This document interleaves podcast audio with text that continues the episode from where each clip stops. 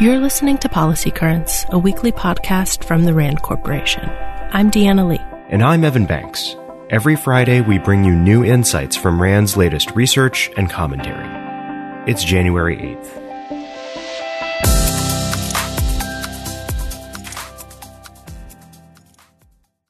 We'll start today by reflecting briefly on the terrible events at the U S Capitol this week. Like most Americans, we at RAND were horrified by what took place. Our president and C E O, Michael Rich, released a statement condemning the violence.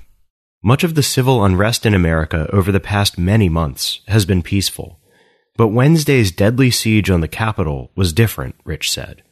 Quote, "The audacity of the rioters and the violence they perpetrated should have no place in the political process." Rich noted that there are complex issues at the heart of these shameful events, including the accelerating violation of norms, racism, and growing distrust in institutions. So, what is RAND's role in addressing these issues?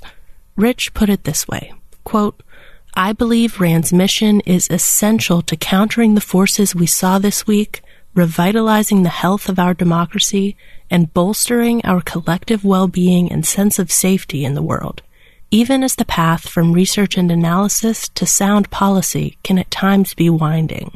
We are resolute in our efforts to develop solutions to society's most complex challenges by starting with facts and rigorous analysis. In that spirit, and in the hopes of advancing our mission, we'll continue to bring you highlights from RAND research and analysis every week." So let's get right into it. Our lead item is an appropriate one, given this nerve-wracking week, as it deals with the distress that many Americans are experiencing these days. But this doesn't concern anxiety about political violence, polarization, or the future of our democracy. Rather, a new RAND study highlights how the pandemic is creating a large spike in significant psychological distress among Americans. Our researchers surveyed the same representative sample of Americans two times, first in February twenty nineteen and then again in May twenty twenty. In each survey, participants were asked about their level of psychological distress.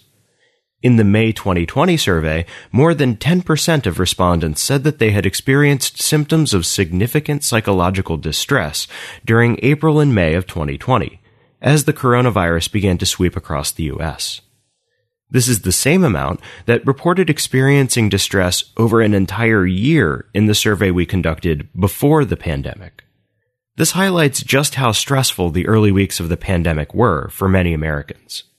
Notably, increases in distress were more common among women, Hispanic people, and those under the age of sixty.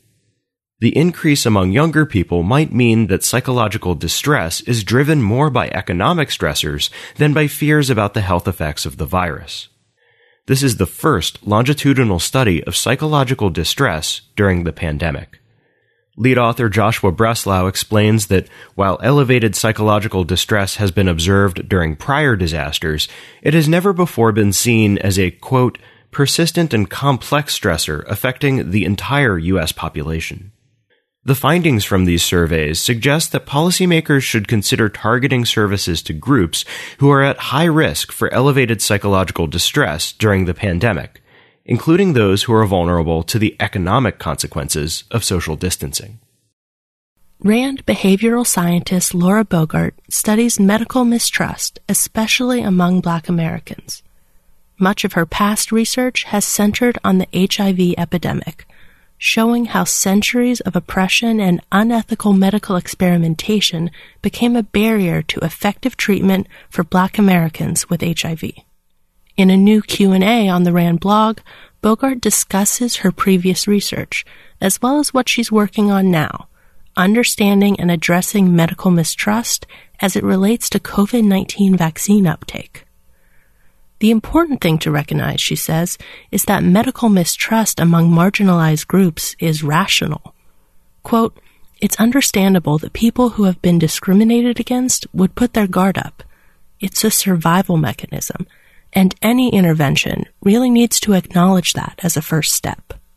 Bogart says that it's essential to understand what people's specific concerns are in order to effectively address mistrust. She also shares important lessons from her past research on H I V treatment, which could help address COVID nineteen vaccine skepticism. For example, one takeaway is that you can't do anything without working directly with key stakeholders in a community, and any response needs to be tailored to the community that you're trying to help. About fifty-three million family members in the U S provide care for their loved ones. These caregivers might be supporting a parent, a child with a disability, or a spouse with a chronic illness by helping them eat, bathe, dress, and take medications. And during the pandemic, these caregivers have become frontline workers. While family caregivers provide a significant portion of health and support services in America, they are often overlooked by healthcare systems. For instance, caregivers cannot easily share important clinical or social information with other healthcare providers or receive the necessary information to effectively support their loved ones. A new RAND paper highlights the hardships facing family caregivers during the pandemic. The authors argue that these challenges show why it's more important than ever to integrate caregivers into patients' healthcare teams. One way to do this may be to use technology to help bridge the gap between caregivers and the formal care team. For example, caregivers could get shared access to some aspects of digital patient portals, allowing them to send secure electronic messages to healthcare or social service providers, get educational information, or gain access to clinical notes. Diabetes is one of the most pervasive, deadly, and expensive diseases in the U S More than thirty million Americans have it, and nearly a quarter of them need insulin to manage their symptoms and prevent life-threatening complications. With so many people using this drug, and its costs skyrocketing in recent years, the Department of Health and Human Services asked RAND to examine insulin prices more closely. Our researchers compared the costs of insulin in the U S to those in thirty-three other countries.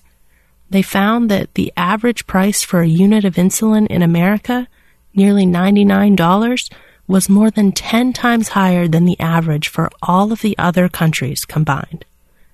In fact, the closest any country came to paying the American average was Chile, where the average price is twenty-one dollars and forty-eight cents. And in many other countries, the cost is much, much lower, in the seven to fourteen dollars range. The hope is that the insights from this analysis will help lay the groundwork for solutions that could reduce the costs of insulin. But, of course, insulin isn't the only drug with a sky-high price that's burdening Americans. That's why researchers at RAND are now starting to examine how American prices for other prescription drugs compare with those in other countries. America's economy continues to struggle amid the pandemic. Earlier today, the U S Labor Department reported a loss of one hundred forty thousand jobs in December. This represents the first month of net job loss since the pandemic hit last spring and threw tens of millions of Americans out of work. During this crisis, and during other periods of high unemployment, unemployment insurance is the primary U S policy tool for sustaining workers. But the system has long been neglected, says RAND's Katherine Edwards. And in every recession since nineteen seventy-three, Congress has had to prop up states' financing of the program, typically by extending the availability of benefits. But without any actual reform over this time period, unemployment insurance has continued to decline. So when COVID nineteen hit last year, reforming the unemployment system was already five decades overdue. The situation was dire, and Congress had to do more than simply extend the availability of benefits one more time. Lawmakers passed the CARES Act last March, but also had to vote to extend and supplement benefits again last month. According to Edwards, the current crisis shows just how far out of step unemployment insurance is with today's economy. RAND is a nonprofit institution that helps improve policy and decision-making through research and analysis. For more on what we covered this week, check the show notes at rand dot org slash podcast. We'll see you next week.